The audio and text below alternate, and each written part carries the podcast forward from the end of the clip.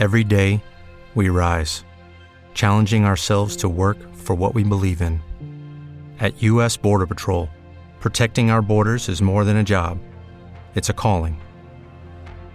Agents answer the call, working together to keep our country and communities safe. If you're ready for a new mission, join U.S. Border Patrol and go beyond. Learn more at cbp.gov/careers. With the Lucky Land slots, you can get lucky just about anywhere. This is your captain speaking. Uh, we've got clear runway and the weather's fine, but we're just going to circle up here a while and uh, get lucky. No, no, nothing like that. It's just these cash prizes add up quick. So I suggest you sit back, keep your tray table upright, and start getting lucky. Play for free at LuckyLandSlots.com. Are you feeling lucky? No purchase necessary. Void where prohibited by law. 18 plus terms and conditions apply. See website for details. The Secret Garden by Frances Hodgson Burnett Chapter 18 Thou Munnot Waste No Time Of course Mary did not awaken early the next morning. She slept late because she was tired, and when Martha brought her breakfast she told her that though Colin was quite quiet, he was ill and feverish as he always was after he had worn himself out with a fit of crying. Mary ate her breakfast slowly as she listened. "He says he wishes thou would please go and see him as soon as tha can," Martha says. "It's queer what a fancy he's took to thee. Tha did give it him last night for sure, didn't tha? Nobody else would have dared to do it. Eh, poor lad! He's been spoiled till salt won't save him. Mother says as the two worst things as can happen to a child is never to have his own way or always to have it. She doesn't know which is the worst. Tha was in a fine temper thyself too. But he says to me when I went into his room, 'Please ask Miss Mary if she'll please come and talk to me.' Think o' him sayin' 'please.' Will you go, miss?" "I'll run and see Dickon first," said Mary. "No, I'll go and see Colin first and tell him—I know what I'll tell him!" with a sudden inspiration. She had her hat on when she appeared in Colin's room, and for a second he looked disappointed. He was in bed. His face was pitifully white and there were dark circles round his eyes. "I'm glad you came," he said. "My head aches and I ache all over because I'm so tired. Are you going somewhere?"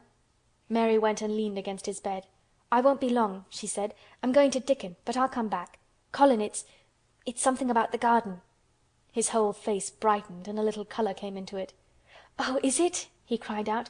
"I dreamed about it all night. I heard you say something about gray changing into green, and I dreamed I was standing in a place all filled with trembling little green leaves, and there were birds on nests everywhere, and they looked so soft and still. I'll lie and think about it until you come back." In five minutes Mary was with Dickon in their garden. The fox and the crow were with him again and this time he had brought two tame squirrels. "I came over on the pony this mornin'," he said. "Eh, he is a good little chap, Jump is. I brought these two in my pockets. This here one is called Nut and this here other one is called Shell." When he said Nut one squirrel leaped onto his right shoulder and when he said Shell the other one leaped onto his left shoulder. When they sat down on the grass with Captain curled at their feet, Soot solemnly listening on a tree, and Nut and Shell nosing close about them, it seemed to Mary that it would be scarcely bearable to leave such delightfulness. But when she began to tell her story, somehow the look in Dickon's funny face gradually changed her mind. She could see he felt sorrier for Colin than she did. He looked up at the sky and all about him. "Just listen to them birds. The world seems full of 'em, all whistlin' and pipin'," he said. Look at 'em dartin' about an' hearken at 'em callin' to each other. Come springtime seems like as if all the world's callin'. The leaves is uncurlin' so you can see 'em, an' my word the nice smell there is about," sniffing with his happy turned up nose. "An' that poor lad lyin' shut up an' seein' so little that he gets to thinkin' o' things that sets him screamin'. Eh, my! We mun get him out here. We mun get him watchin' an' listenin' an' sniffin' up th' air an' get him just soaked through with sunshine and we munnot lose no time about it." When he was very much interested he often spoke quite broad Yorkshire, though at other times he tried to modify his dialect so that Mary could better understand. But she loved his broad Yorkshire and had in fact been trying to learn to speak it herself. So she spoke a little now. "Aye, that we mun," she said, which meant yes, indeed we must. "I'll tell thee what us'll do first," she proceeded, and Dickon grinned because when the little wench tried to twist her tongue into speaking Yorkshire it amused him very much. "He's took a gradely fancy to thee. He wants to see thee and he wants to see Soot and Captain. When I go back to th' house to talk to him I'll ax him if tha' canna' come an' see him tomorrow mornin'—an' bring tha' creatures with thee, an' then, in a bit, when there's more leaves out, an' happen a bud or two, we'll get him to come out and tha' shall push him in his chair and we'll bring him here and show him everything." When she stopped she was quite proud of herself. She had never made a long speech in Yorkshire before and she had remembered very well. "Tha' mun talk a bit o' Yorkshire like that to Mr. Colin," Dickon chuckled. "Tha'll make him laugh an' there's nowt as good for ill folk as laughin' is. Mother says as she believes as half a hour's good laugh every mornin' 'ud cure a chap as was makin' ready for typhus fever." "I'm going to talk Yorkshire to him this very day," said Mary, chuckling herself. The garden had reached the time when every day and every night it seemed as if magicians were passing through it drawing loveliness out of the earth and the boughs with wands. It was hard to go away and leave it all, particularly as Nut had actually crept onto her dress and Shell had scrambled down the trunk of the apple tree they sat under and stayed there looking at her with inquiring eyes. But she went back to the house and when she sat down close to Colin's bed he began to sniff as Dickon did, though not in such an experienced way. "You smell like flowers and—and fresh things," he cried out quite joyously. "What is it you smell of? It's cool and warm and sweet all at the same time." "It's th' wind from the moor," said Mary. "It comes o' sittin' on th' grass under a tree with Dickon and with Captain and Soot and Nut and Shell. It's th' springtime an' out o' doors and sunshine as smells so graidely." She said it as broadly as she could, and you do not know how broadly Yorkshire sounds until you have heard someone speak it. Colin began to laugh. "What are you doing?" he said. "I never heard you talk like that before. How funny it sounds!" "I'm giving thee a bit o' Yorkshire," answered Mary triumphantly. "I canna' talk as graidely as Dickon and Martha, but tha' can see as I can shape a bit. Doesn't tha' understand a bit o' Yorkshire when tha' hears it? An' tha' Yorkshire lad thysel', born and bred. Eh! I wonder tha'rt not ashamed o' thy face." And then she began to laugh too, and they both laughed until they could not stop themselves, and they laughed until the room echoed, and Mrs. Medlock, opening the door to come in, drew back into the corridor and stood listening amazed. "Well, upon my word!" she said, speaking rather broad Yorkshire herself because there was no one to hear her and she was so astonished. "Whoever heard the like? Whoever on earth would have thought it?" There was so much to talk about. It seemed as if Colin could never hear enough of Dickon and Captain and Soot and Nut and Shell and the pony whose name was Jump. Mary had run round into the wood with Dickon to see Jump. He was a tiny little shaggy moor pony with thick locks hanging over his eyes and with a pretty face and a nuzzling velvet nose. He was rather thin with living on moor grass, but he was as tough and wiry as if the muscle in his little legs had been made of steel springs.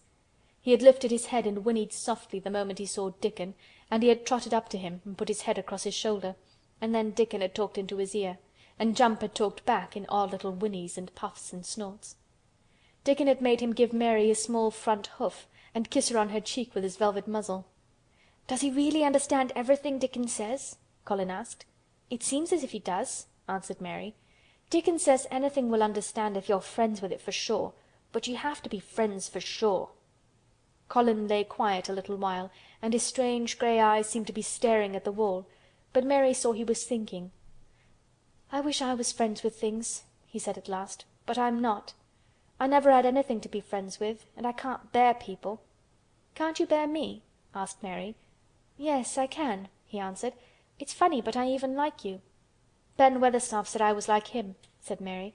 "He said he'd warrant we'd both got the same nasty tempers. I think you're like him too. We're all three alike, you and I and Ben Weatherstaff. He said we were neither of us much to look at and we were as sour as we looked. But I don't feel as sour as I used to before I knew the Robin and Dickon. Did you feel as if you hated people?" "Yes," answered Mary without affectation. I should have detested you if I had seen you before I saw the Robin and Dickon." Colin put out his thin hand and touched her. "Mary," he said, "I wish I hadn't said what I did about sending Dickon away. I hated you when you said he was like an angel, and I laughed at you, but—but perhaps he is." "Well, it was rather funny to say it," she admitted frankly, "because his nose does turn up and he has a big mouth and his clothes have patches all over them and he talks broad Yorkshire. But—but if an angel did come to Yorkshire and live on the moor if there was a Yorkshire Angel, I believe he'd understand the green things and know how to make them grow and he would know how to talk to the wild creatures as Dickon does and they'd know he was friends for sure." "I shouldn't mind Dickon looking at me," said Colin. "I want to see him." "I'm glad you said that," answered Mary, "because—because—" Quite suddenly it came into her mind that this was the minute to tell him. Colin knew something new was coming. "Because what?" he cried eagerly. Mary was so anxious that she got up from her stool and came to him and caught hold of both his hands. "Can I trust you? I trusted Dickon because birds trusted him. Can I trust you for sure—for sure?" she implored. Her face was so solemn that he almost whispered his answer. "Yes! Yes!" "Well, Dickon will come to see you tomorrow morning and he'll bring his creatures with him." "Oh! Oh!" cried Colin out in delight.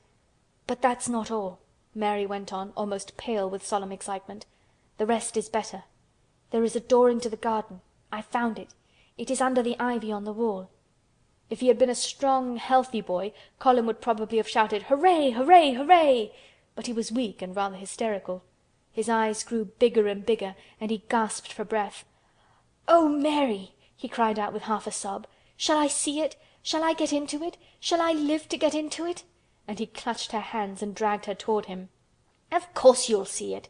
snapped Mary indignantly. "Of course you'll live to get into it. Don't be silly."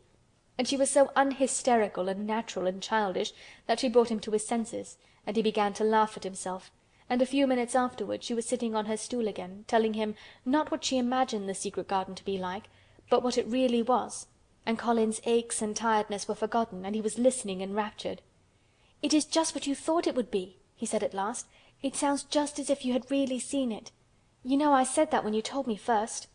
Mary hesitated about two minutes and then boldly spoke the truth. "I had seen it. And I'd been in," she said. "I found the key and got in weeks ago. But I daren't tell you. I daren't because I was so afraid I couldn't trust you for sure." End of chapter 18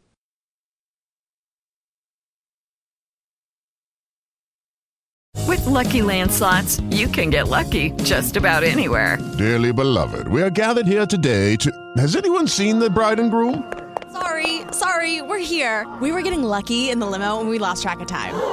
No, Lucky Land Casino, with cash prizes that add up quicker than a guest registry. In that case, I pronounce you lucky. Play for free at LuckyLandSlots.com. Daily bonuses are waiting. No purchase necessary. Void where prohibited by law. 18 plus. Terms and conditions apply. See website for details.